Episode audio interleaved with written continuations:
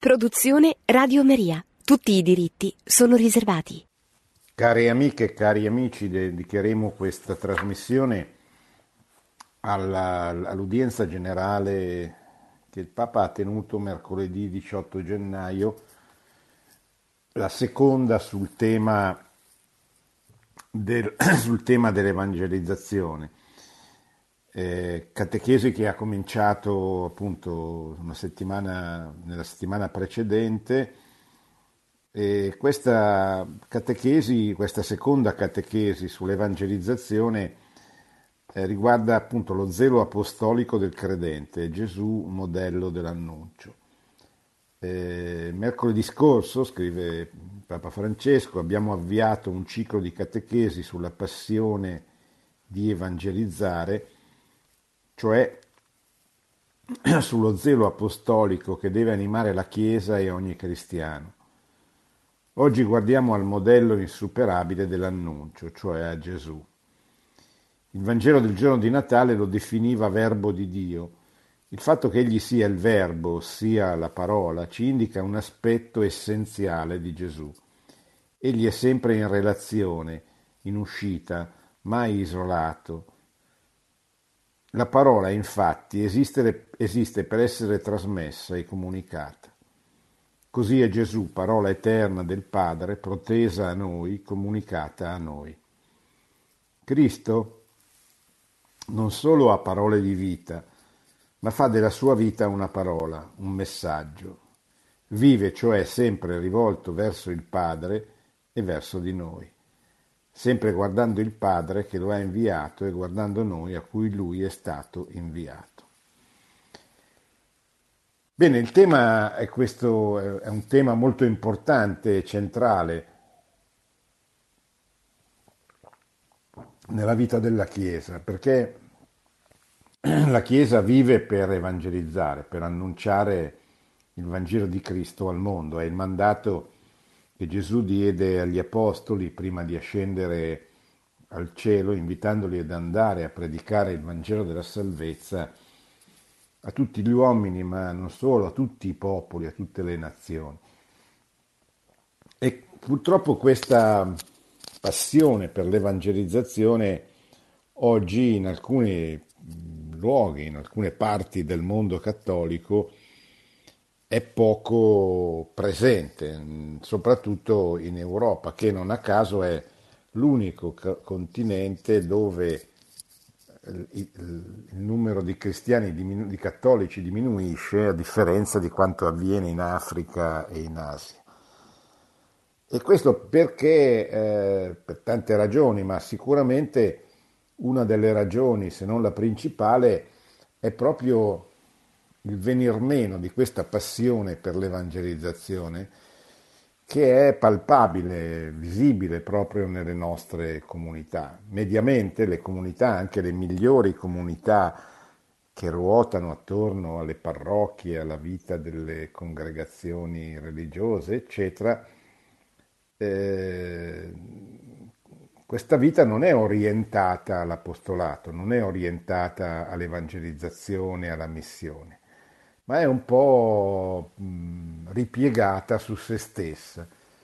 Nelle parrocchie avvengono tante cose, ci sono i sacramenti da, da, da dare ai bambini, eh, ci sono tanti, tante incombenze burocratiche, i sacerdoti sono sempre di meno, i parroci sono oberati da tanto lavoro burocratico, eccetera, e di, di fatto queste, coloro che frequentano le parrocchie le frequentano prevalentemente per eh, godere di, di, un, un, di, un, servizio, per eh, usare questo servizio che viene loro eh, elargito dalla parrocchia, attraverso, cioè dalla messa, i sacramenti del matrimonio, i funerali,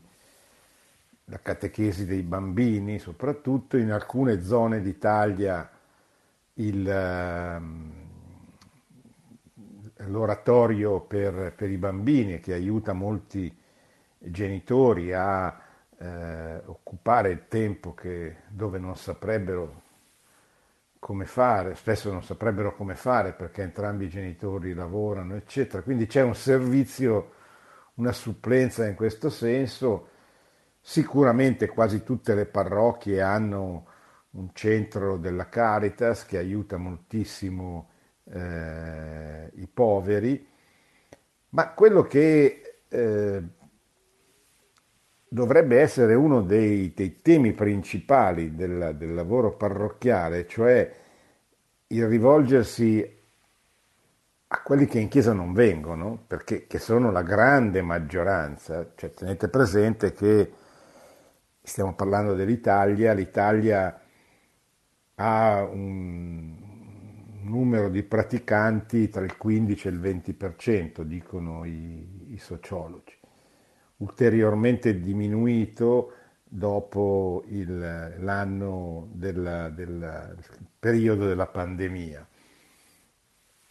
E quindi ci sono intere città, regioni, zone dove eh, 8, 9 su 10 degli abitanti di quel quartiere di, che, che, che, che, si estende attorno alla parrocchia, 8-9 persone su 10 non frequentano la parrocchia. Quindi è evidente, eh, il Magistero della Chiesa lo ha ribadito continuamente negli, durante gli ultimi pontificati, a partire da Pio XII, ma sempre di più, con Giovanni Paolo II, e attualmente con Papa Francesco il, il, bisogno, la necessità di una seconda evangelizzazione, cioè di una nuova evangelizzazione negli antichi paesi dove, negli antichi paesi cristiani dove i cattolici sono diventati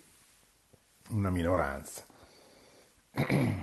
Questo vale anche per l'Italia, eh, dove i numeri sono un po' più, un po più importanti che nel resto d'Europa, eh, soprattutto Francia e Germania, ma anche Spagna, eh, forse soltanto la, Pol- la, Polonia ha dei numeri superiori a quelli dell'Italia, ma tutto il resto dell'Europa, il, il fatto di dire che i cattolici sono una piccola minoranza corrisponde al vero. E una minoranza si comporta da minoranza, cioè una minoranza è ancora più missionaria di, di, di, come è normalmente e comunque eh, in qualsiasi circostanza la, la Chiesa cattolica.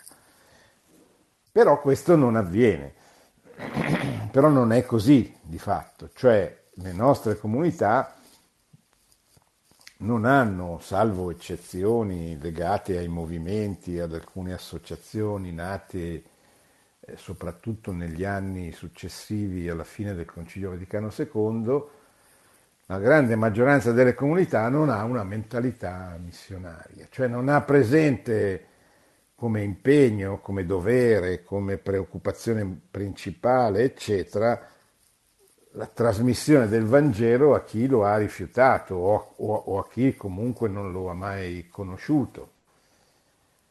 Ecco, questo è un po' il tema che viene sviluppato in queste catechesi, che sta al, al centro, diciamo così, di queste catechesi. Il modello chi è? Il modello è Gesù, ovviamente, il modello dell'annuncio è, è, è Cristo stesso. Se infatti guardiamo alle sue giornate, cioè le giornate di, di Gesù, descritte nei Vangeli, vediamo che al primo posto c'è l'intimità con il Padre, la preghiera, per cui Gesù si alza presto, quando è ancora buio, si reca in zone deserte a pregare, a parlare con il Padre. Tutte le decisioni, le scelte più importanti le prende dopo aver pregato.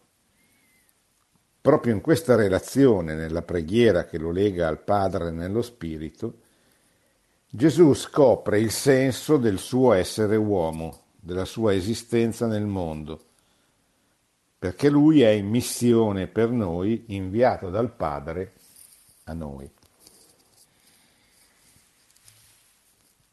A tale proposito è interessante il primo gesto pubblico che egli compie dopo gli anni della vita nascosta a Nazareth.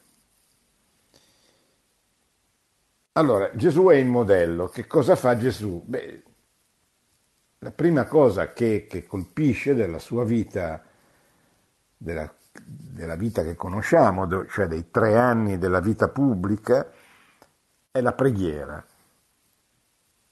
La preghiera è una costante quotidiana nella vita di, di Gesù. Avviene spesso di notte o comunque al mattino presto. Gesù cerca ci raccontano i Vangeli, cerca, eh, non disperatamente perché non è l'espressione giusta riferita a Gesù, ma cerca con, con decisione, diciamo così, la solitudine, dove poter dialogare con, con, il Padre. E la preghiera è proprio questo dialogo, questa, questo stare alla presenza del Padre. E qui prendiamo tante indicazioni, cioè riceviamo tante indicazioni, anzitutto quella che la preghiera è il fondamento di qualsiasi azione apostolica. È lì che Gesù trova la forza, la lucidità, la luce per fare quello che fa, cioè annunciare la salvezza eh, a, a liberare dal peccato il suo prossimo, curare e guarire gli ammalati e cercare di sanare tutte le ferite, che, tutte le debolezze che incontra sulla sua vita, oltre che eh, educare, far crescere il, corpo gerarchico della Chiesa, cioè gli apostoli fare crescere questo nucleo di apostoli e intorno a loro i discepoli che sono il primo embrione di Chiesa e di gerarchia della, della Chiesa. Ma tutto nasce dalla preghiera, cioè da, questa, da questo colloquio con il Padre che, che Gesù cerca sempre, senza dimenticarsi quella che potremmo oggi chiamare la preghiera liturgica, senza, dimentica, senza dimenticarsi di andare al Tempio. Gesù è un perfetto ebreo, israeliano, che rispetta tutti gli obblighi, diciamo così, gli obblighi di culto del, del popolo di, di Israele. Quella che per oggi potrebbe essere la messa o comunque la preghiera pubblica della Chiesa.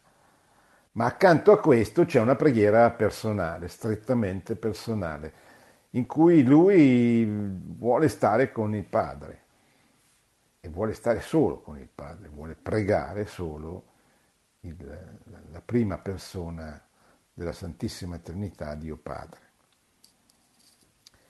Dopodiché vediamo che cosa fa pubblicamente Gesù dopo aver pregato,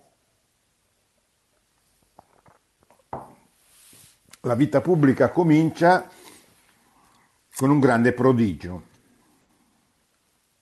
Gesù non lancia un messaggio ad effetto, ma si mischia con la gente che andava a farsi battezzare da Giovanni. Così ci offre la chiave del suo agire nel mondo, spendersi per i peccatori, facendosi solidale con noi senza distanze, nella condivisione totale della vita. Infatti,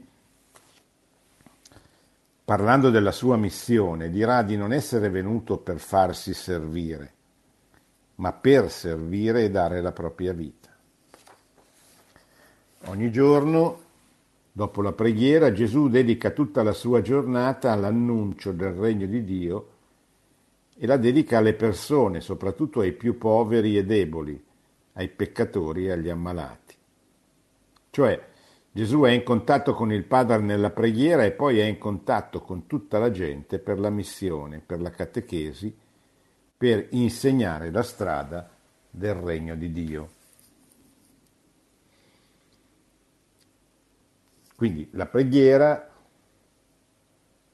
e poi la missione, l'apostolato, cioè la, dedicarsi completamente ai bisogni, alle esigenze, alle necessità eh, delle persone che, che vivono accanto a lui o intorno a lui. Ora, se vogliamo rappresentare con un'immagine il suo stile di vita, non abbiamo difficoltà a trovarla, questa immagine. Gesù stesso ce la offre lo abbiamo sentito parlando di sé come del buon pastore. Colui che, dice, dà la propria vita per le pecore. Questo è Gesù, è anzitutto il modello del pastore. Il pastore è il, il capo della Chiesa, il pastore è il Papa anzitutto, il pastore universale, ma il pastore è il vescovo, nella, nell'ambito della sua diocesi, il pastore è il parroco. Cioè il pastore è colui che si fa carico dei bisogni degli altri. Quando vogliamo riflettere su come è giusto comportarsi nell'ambito di una comunità di cristiani, eccetera, nei confronti degli altri, pensiamo sempre al pastore.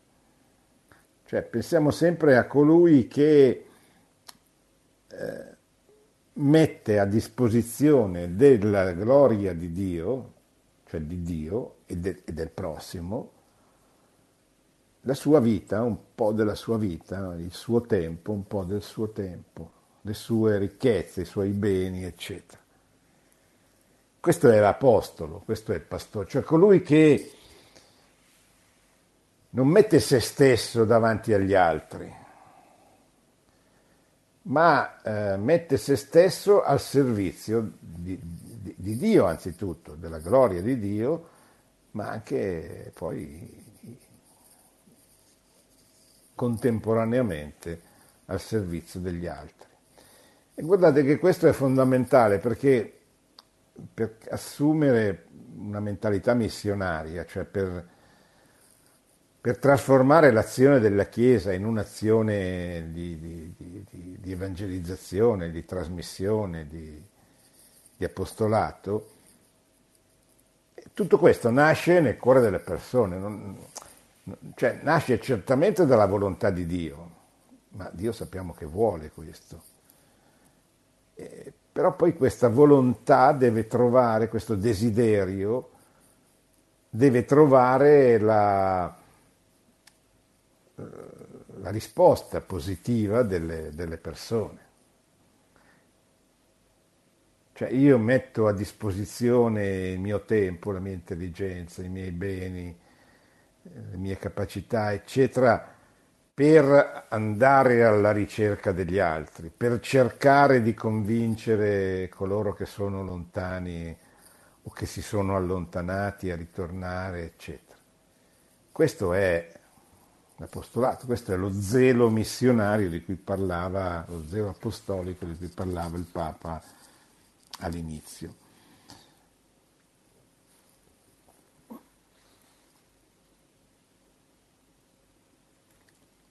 Infatti fare il pastore non era solo un lavoro che richiedeva del tempo e molto impegno, era un vero e proprio modo di vivere.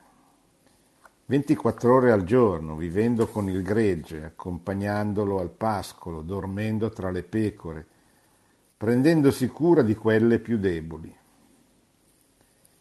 Gesù, in altre parole, non fa qualcosa per noi, ma dà tutto, dà la vita per noi. Il suo è un cuore pastorale, fare, fa il pastore con tutti noi. Infatti, per riassumere in una parola l'azione della Chiesa, si usa spesso proprio il termine pastorale. Cos'è la pastorale? La pastorale è l'azione del pastore. Potremmo dire campo profano la pastorale equivale alla politica, cioè qual è la linea politica, qual è la, la prospettiva politica di un governo, di un partito, di una comunità, di una nazione, eccetera. Ecco, qual è la linea politica della Chiesa? È la pastorale, cioè è il pastore che decide a chi rivolgersi in modo privilegiato, a quale parte del proprio territorio, a quali comunità, che cosa dire, che tipo di trasmissione veicolare, trasmettere, eccetera. Questo fa parte della cosiddetta pastorale, cioè le scelte di comunicazione della dottrina che è sempre quella, del Vangelo che è sempre quello, ma cambia appunto a secondo delle esigenze pastorali il modo di comunicarla. Se io parlo a un giovane è giusto che usi un certo linguaggio, se parlo a un adulto è giusto che ne, ne usi un altro, se parlo a una persona colta gli darò da leggere un libro che non darò a una persona meno colta, più giovane, che, anco, che deve ancora formarsi, eccetera, eccetera, eccetera. Se devo eh, annunciare la fede in un determinato ambiente, devo prima conoscere, cercare di capire com'è questo ambiente e poi cercare di eh, comunicare la fede con le parole che siano adatte all'ambiente a cui mi sto rivolgendo. E così faceva Gesù, non parlava ai giudei, non parlava allo stesso modo in cui parlava ai Galilei, che erano molto più tranquilli, meno aggressivi, più disponibili ad ascoltarlo. Quando parla agli apostoli usa un linguaggio diverso di quando parla a tutto il popolo, eccetera. E Gesù fa, fa, delle scelte pastorali, cioè si comporta in modo da tener conto eh, di, di, chi ha davanti, proprio perché eh, la comunicazione del Vangelo non è sempre uguale, sempre la stessa, eccetera, ma cambia, o meglio si adegua al, al pubblico che, che ha davanti. E per valutare la nostra pastorale dobbiamo confrontarci con il modello, cioè confrontarsi con Gesù buon pastore. Anzitutto possiamo chiederci, lo imitiamo abbeverandoci alle fonti della preghiera, perché il nostro cuore sia in sintonia con il suo. Papa usa spesso fare delle domande. È un gesuita, usa lo stile degli esercizi di Sant'Ignazio, no? che spesso durante gli esercizi chiede, dice ma tu cosa stai facendo? Ma io che cosa sto facendo? Cioè Gesù è morto per me, Gesù ha dato la vita, e io che cosa sto facendo per lui? No? Questa è la domanda che dovrebbe essere sempre presente e comunque è la domanda che ci dobbiamo ripetere ogni qualvolta ne abbiamo la possibilità. È, è quell'esame di coscienza di cui un grande autore, Don Pollien, François Pollien, invita a fare l'esame di coscienza con, con lo sguardo interiore, senza macerarsi, ma proprio guardandosi dentro in un istante, dove stai andando? Che cosa desideri della vita? Perché se desideri Cristo, se desideri la dilatazione del regno di Cristo, se desideri l'apostolato, allora vuol dire che, che stai andando nella giusta direzione. Se invece sei concentrato soltanto su te stesso, non stai andando nella direzione giusta. A questo punto Papa Francesco cita un volume che mi è molto caro. L'intimità con lui è come suggeriva il bel volume della Be Chotard, dell'abate di Chotard, L'anima di ogni apostolato. Questo è un libro bellissimo che si chiama appunto L'anima di ogni apostolato. È un libro dell'Ottocento, della seconda metà dell'Ottocento, scritto da questo benedettino francese, eh, che sostanzialmente dice una cosa, se volete essere degli apostoli, se volete fare apostolato, non preoccupatevi tanto dei campi di calcio, dei biliardini, dei libri, delle strutture, eccetera, perché l'anima di ogni apostolato è la preghiera. Allora, se veramente vuoi fare apostolato, anzitutto prega. Prega come, come abbiamo visto, come fa Gesù, Prega personalmente, rivolgiti personalmente al Padre, chiedigli la grazia, la forza, l'equilibrio, la saggezza, chiedigli tutte queste cose. E vedrai che, che qualcosa succede, cioè che, che, che la missione è in corso, che l'apostolato si riavvia. L'anima di ogni apostolato è, è, è, un bellissimo libro proprio perché dice non preoccupatevi delle strutture, certo ci vogliono, ma quelle si trovano. Quello che non si trova facilmente sono gli apostoli, cioè delle persone che mettono veramente Cristo al centro della loro missione, della loro vita. E proprio per questo sono degli apostoli di Cristo, non di loro stessi.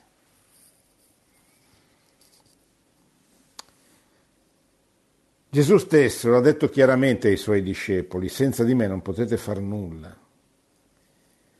Se si sta con Gesù si scopre che il suo cuore pastorale palpita, palpita sempre per chi è smarrito, perduto, lontano.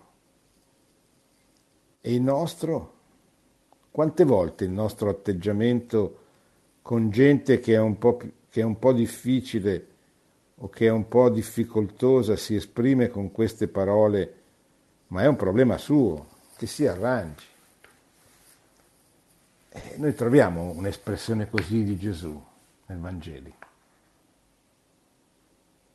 Eppure quante volte noi siamo tentati di dire, ho provato ma non, non sono riuscito, torno a casa pazienza. Gesù non fa così. Gesù si espone sempre, si mette in gioco, ci mette la faccia, diremmo noi oggi. E quando qualcuno se ne va, non dice, beh, peggio per lui, no, non è un problema mio.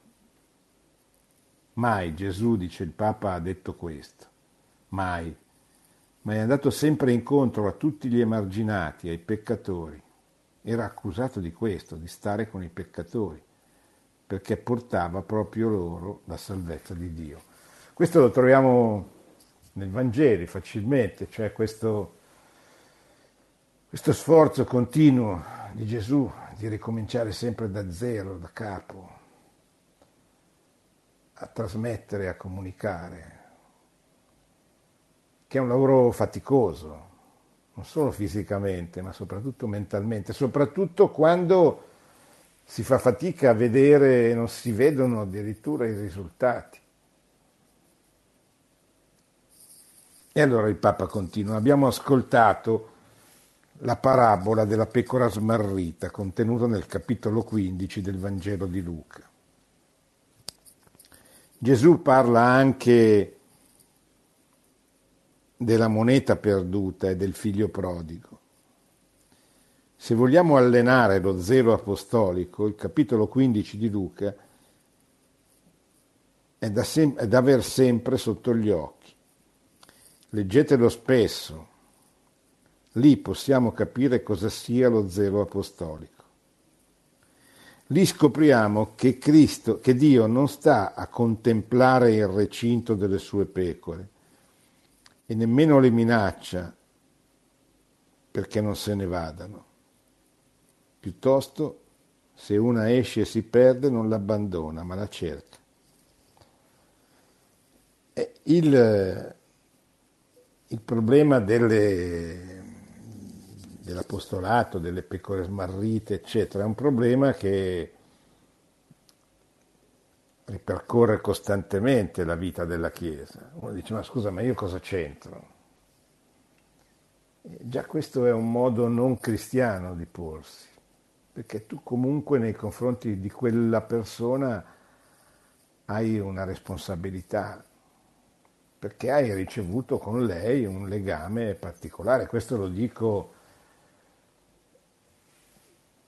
quando pensiamo ai nostri amici, ai nostri parenti ovviamente, ai nostri parrocchiani, cioè alle persone che conosciamo, magari anche superficialmente. Dio ce le ha messe intorno perché noi annunciassimo loro che Gesù è il Salvatore. Quindi non sono lì per caso, perché non c'è nulla che avvenga per caso. Sono lì, siamo qui è vero, Nemo profeta in patria, anche Gesù lo ha detto, e anche a Gesù è capitato di non essere capito, di non essere compreso. E tuttavia noi ci dobbiamo provare, sia eh, in un modo che nell'altro, ci dobbiamo provare sia eh, diciamo così, internamente, cercando di dare l'esempio, di fare tutto quello che si può, anche questo è apostolato, sia soprattutto andando alla ricerca di coloro che si sono allontanati, che hanno voltato le spalle o che non, non, non hanno mai conosciuto l'annuncio di Gesù, perché nessuno li ha mai proposto, diciamo così, almeno di ascoltare o di entrare in contatto con, con la vita cristiana. Gesù parla anche della moneta perduta, del figlio prodigo. Se vogliamo allenare lo zelo apostolico, il capitolo 15 di Luca è un esempio.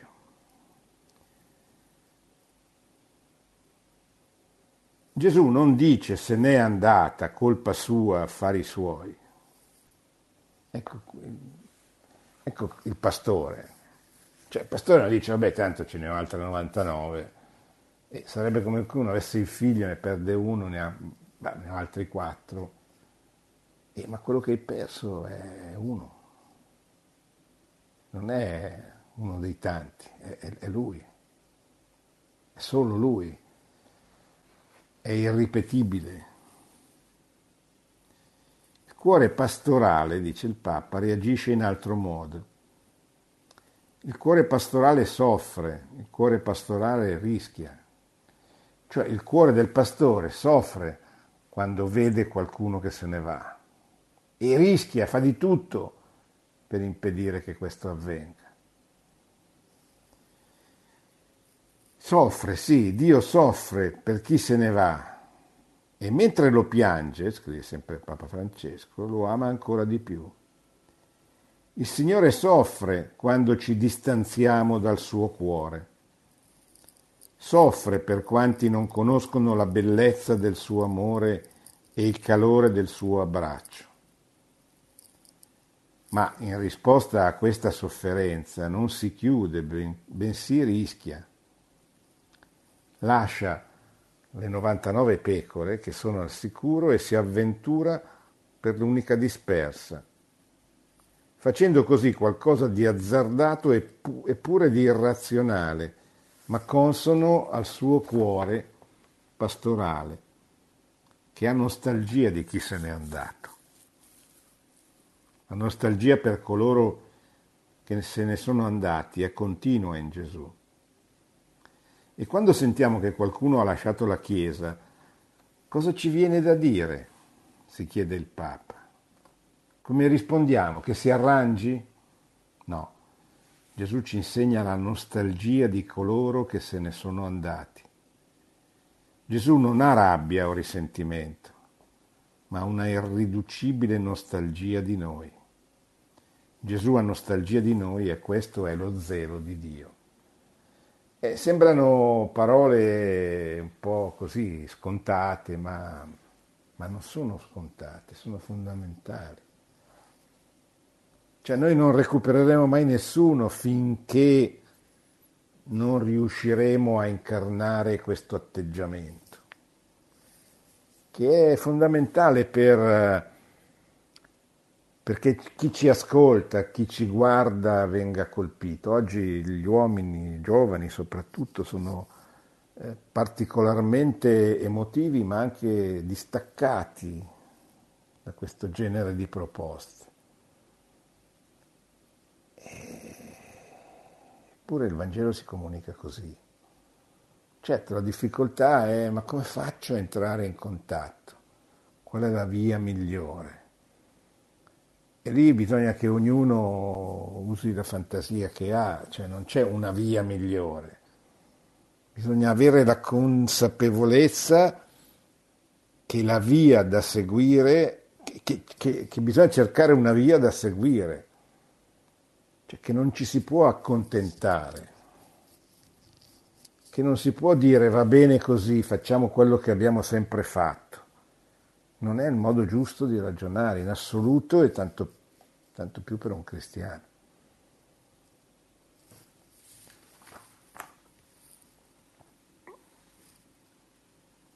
Io mi domando, è sempre il Papa, noi abbiamo sentimenti simili, Magari vediamo come avversari o nemici quelli che hanno lasciato il gregge. E questo? No, se n'è andato da un'altra parte, ha perso la fede, lo aspetta l'inferno. E così siamo tranquilli, ma non è questo il pastore, non è questo il capo. Incontrandoli a scuola, al lavoro, nelle vie della città, perché non pensare invece che abbiamo una bella occasione di testimoniare loro la gioia di un padre che li ama e che non li ha mai dimenticati. Non per fare proselitismo. Cos'è il proselitismo? Qui spesso bisogna evitare di fare confusione, perché il proselitismo viene percepito come quello che si preoccupa degli altri, di, di favorirne la conversione, eccetera. Allora, il proselitismo condannato soprattutto da Benedetto XVI, è quell'atteggiamento che usa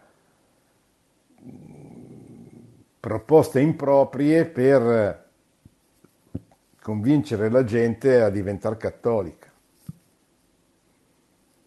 Ma non funziona così.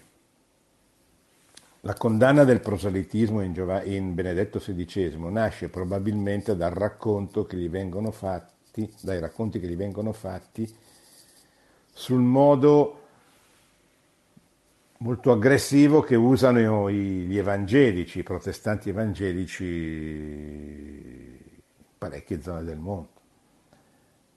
E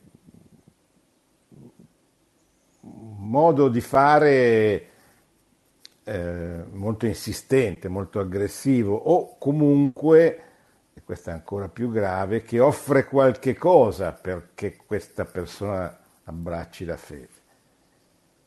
Questa è una cosa che Gesù ha sempre escluso dalla sua prospettiva, con episodi chiari presenti nel Vangelo.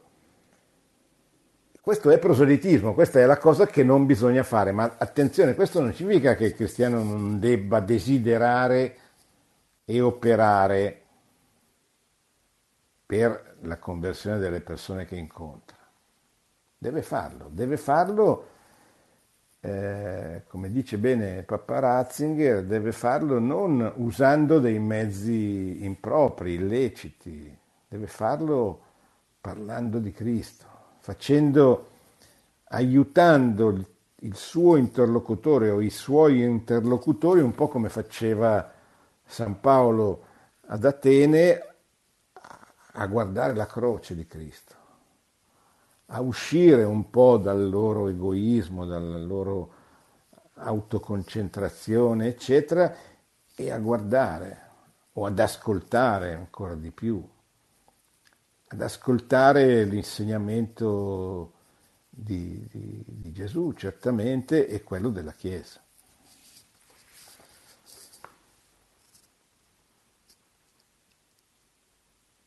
Quindi, continua il Papa, quando noi incontriamo qualcuno che se n'è andato, eh, non è che dice, possiamo dire, beh, fatti suoi, no, no. Cioè, dobbiamo farci carico, non per fare proselitismo, ma perché gli arrivi la parola del Padre, per camminare insieme. Evangelizzare non è fare proselitismo, fare proselitismo è una cosa pagana, non è religiosa né evangelica. C'è una parola buona per quelli che hanno lasciato il gregge e a portarla abbiamo l'onore e l'onere di essere noi a dire quella parola. Perché la parola, Gesù, ci chiede questo, di avvicinarsi sempre, con il cuore aperto, a tutti. Perché lui è così, cioè parlare a tutti, nella misura del possibile, delle nostre capacità ovviamente.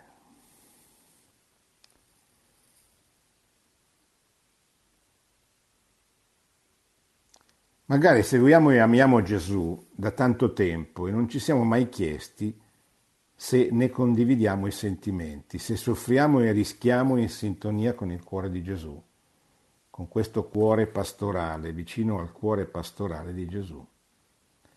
Non si tratta di fare proselitismo, il Papa ritorna ancora su questo tema, perché gli altri siano dei nostri, cioè, come dire, adesso tiro fuori il taccuino e quest'oggi ho conquistato 1, 2, 3, 4, ho battezzato 1, 2, 3, 4, no, non è questo.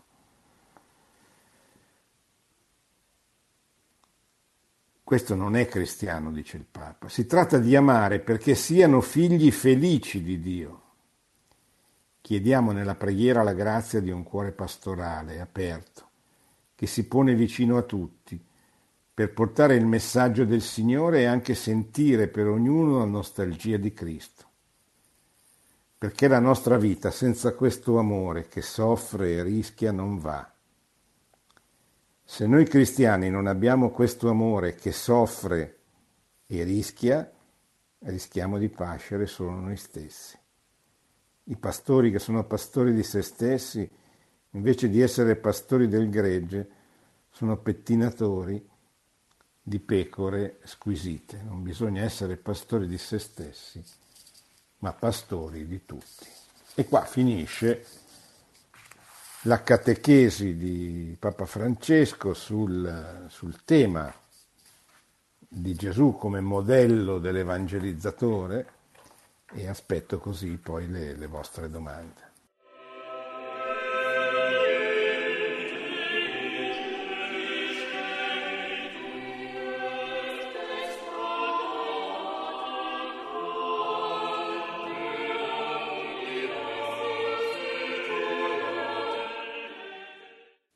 Sì, pronto? pronto? mi sente? Sì, sì, la pronto, sento. mi bene. sente? La sento, la sento. Da dove chiama? Eh, buonasera, io chiamo da Genova, eh, mi chiamo Emilio. Eh, devo sì. chiudere la radio o mi sente bene? No, no, la sento bene, però se chiude la radio è meglio. Benissimo, d'accordo, d'accordo, un attimo abbasso il volume.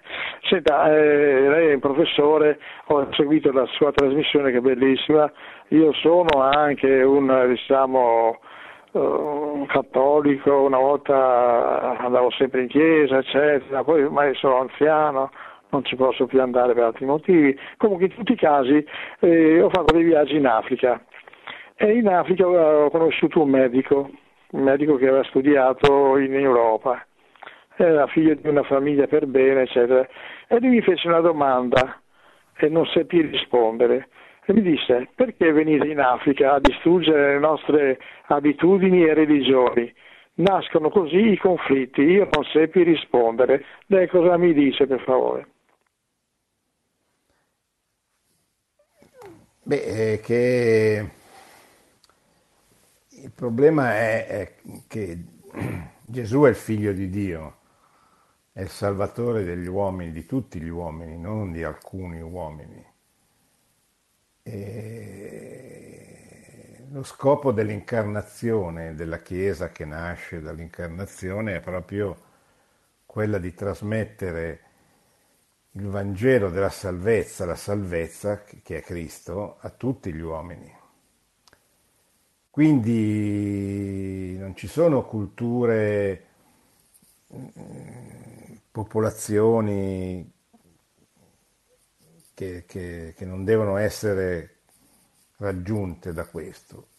Tanto più se vogliamo fare l'esempio dell'Africa, dove eh, ormai la maggioranza dei, delle persone, degli africani, sono diventati cristiani, quindi se c'è proprio un, un continente dove la, l'arrivo del cristianesimo comporta piano piano, ci vorrà del tempo, no? come è stato in, Europa, però comporta la fine della violenza, la fine dello scontro, dell'odio tribale, l'aumento delle famiglie fondate sul matrimonio fra un uomo e una donna e, e non fra un uomo e, e tante donne, eh, il rispetto e l'educazione dei figli, cioè tutti questi valori, diciamo così, civili nascono come conseguenza dell'evangelizzazione, cioè nascono in una società cristiana, in una civiltà cristiana. Che poi ci siano state delle circostanze storiche in cui i cristiani si siano comportati male, abbiano sfruttato i popoli che dovevano evangelizzare per interessi economici, portando via loro dei beni, eh, anche con, esercitando nei loro confronti violenza, eccetera. Tutto questo purtroppo è avvenuto la storia del grande apostolo dell'Africa, Daniele Comboni, lo conferma. Eh, però queste, questi abusi non, eh, che ci sono stati, però non giustificano il fatto che eh, allora non bisogna più annunciare Gesù Cristo. Annunciare Gesù Cristo non vuol dire imporre una cultura, vuol dire annunciare la salvezza. Poi se la salvezza viene accolta, se Cristo viene accolta, piano piano cambiano anche i costumi, le modalità, il modo di pensare, le leggi, eccetera, eccetera. Però ci vuole tanto tempo. Pronto? Eh, buonasera, sono Walter da sì. Carbonia, programma come sempre interessantissimo. Ecco, mh, su questo tema della nuova evangelizzazione, quale posto possono avere le migrazioni? Lo sappiamo che ormai le cause sono tantissime, no? i cambiamenti climatici, le guerre, le estreme povertà, ormai a livello globale. Eh, possono essere un'opportunità se ben gestite, eh, quale mh, apporto possono portare le migrazioni appunto su questo argomento appunto della nuova evangelizzazione. Grazie, sì. buona serata a tutti, grazie, a presto. Sì. Dunque, l'immigrazione è un, gran, è un, grande problema che terrei un po' distinto. Allora, c'è eh, un'emigrazione che non si discute, cioè quella che viene dalle guerre, dalla persecuzione o anche dall'estremissima povertà, eccetera e quelle persone vanno accolte semplicemente, cioè senza... Ecco. Poi c'è la cosiddetta immigrazione economica di chi mh, eh, spera di poter migliorare la propria posizione. Qui bisognerebbe proprio trovare il modo di eh, aiutare le persone che emigrano per questa ragione a, a, a poter costruire qualche cosa, met, eh, che, che vengano messe in condizioni di poter costruire qualche cosa sulla loro terra. Perché è vero che c'è il diritto di emigrare, ma c'è anche, ci deve essere anche il diritto di non emigrare, cioè di poter vivere tranquillamente nella propria terra, nella propria patria, senza bisogno di, di espatriare. poi c'è il grande problema di dire, vabbè, ma è quelli che invece accogliamo quanti? Eh, quanti dipende dalle politiche degli stati, che devono essere generose, però non possono essere imprudenti, cioè non possiamo accogliere, come, come ha detto Papa Francesco, più persone di quelle che possiamo integrare, aiutare, far crescere, eccetera, perché sarebbe il male di tutti. E quindi il grande problema dell'emigrazione deve essere risolto rifiutando da una parte il, ehm, il rifiuto totale a prescindere, che è una forma di egoismo sociale, punto e basta. E dall'altra però anche così la, la, la mentalità di chi vuole accogliere tutti ma non ne ha le capacità, non ne ha la forza, o peggio di chi usa gli immigrati per eh, iniziative di tipo politico destabilizzanti nei confronti dei governi o nei confronti degli altri competitori politici. E qui bisogna stare molto attenti, cioè l'uso improprio dell'emigrazione per sovvertire un quadro sociale. È molto plausibile questa cosa, bisogna stare attenti tra l'egoismo e l'altruismo spesso malizioso, non soltanto superficiale. Pronto? Pronto? Prego. Eh sì, buonasera. Eh, buonasera. Volevo innanzitutto ringraziarla. Chiama, eh, chiamo da Foggia, mi chiamo Ennio. Sì. Uh, volevo semplicemente ringraziarla e soprattutto volevo mh, mm, porle una domanda. Mh, mm, nell'arco sì. dei miei 48 anni ehm, tutte le volte che ho avuto dei periodi sicuramente anche molto belli per la pratica dei sacramenti, devo dire anche dei periodi entusiasmanti, poi sistematicamente nel momento in cui si è trattato di affondare i colpi e diciamo, come dire, in qualche modo acquisire visceralmente eh, determinate, eh, ecco, determinati dogmi della dottrina cristiana, eccetera, mi sono imbattuto in confronti quasi non casuali direi, che mh, chiaramente mi hanno eh, sempre comunque eh, mia, nel mio slancio di evangelizzazione mi hanno sempre un pochettino bloccato, mi hanno messo un po' in difficoltà, quindi ho sempre capito e ricordato di non essere affatto un biblista, sono un semplice praticante con tanti difetti eh, che non sono neanche qui elencare perché sono tantissimi. Però devo dire che insomma, la costanza e soprattutto anche mh, parecchie vessazioni di carattere spirituale mi hanno spinto proprio a cercare di affondare i colpi in più di un'occasione eh, e di conseguenza a cercare anche da formichina di Radio Maria a insomma, cercare di dare un messaggio con i giornalini, con, con le indicazioni di alcune trasmissioni, insomma così.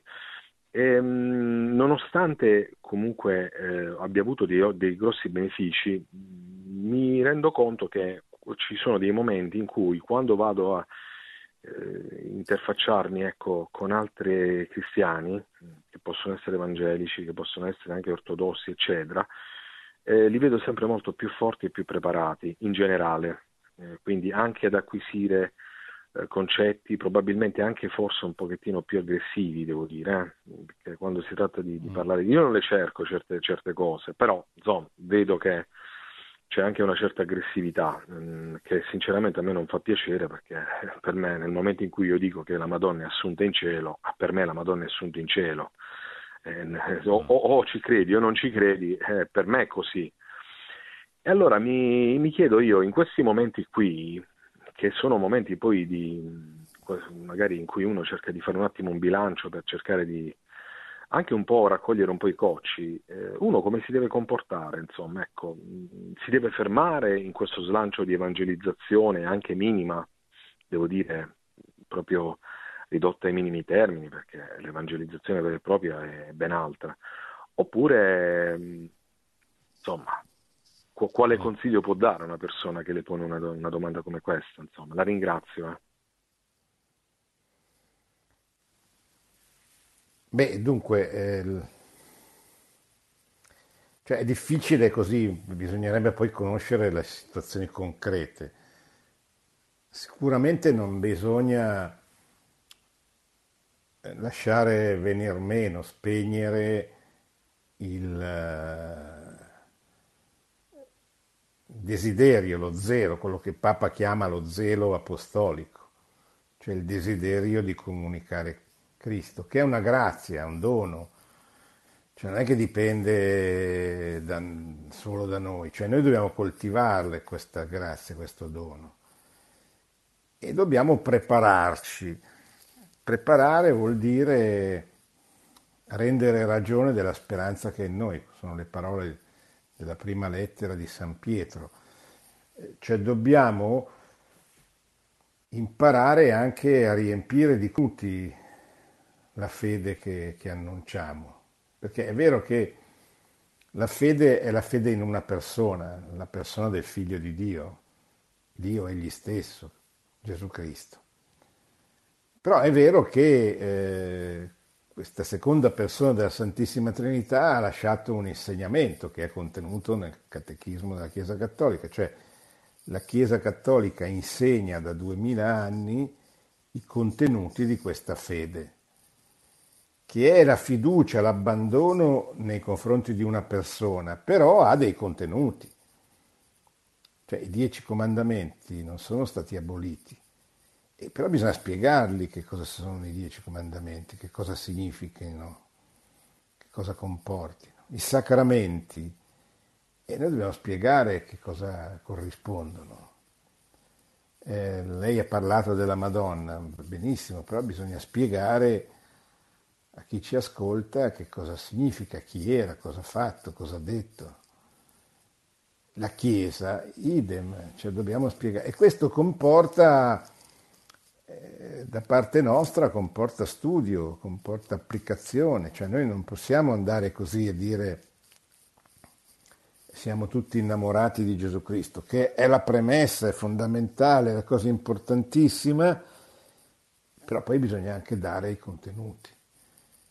E su questo purtroppo oggi c'è molta carenza nella struttura della Chiesa, anche perché non se ne avverte la necessità. Se tu non ti preoccupi degli altri, di quali sono i motivi per cui non vengono più in chiesa o non conoscono Gesù Cristo, la fede, eccetera. E se tu cominci a preoccuparti di questo, poi cerchi anche di colmare il vuoto, cioè di, di, di riempire di contenuti eh, le risposte alle, alle, motivazioni che ti vengono date per cui non credono non, o non vengono più in chiesa.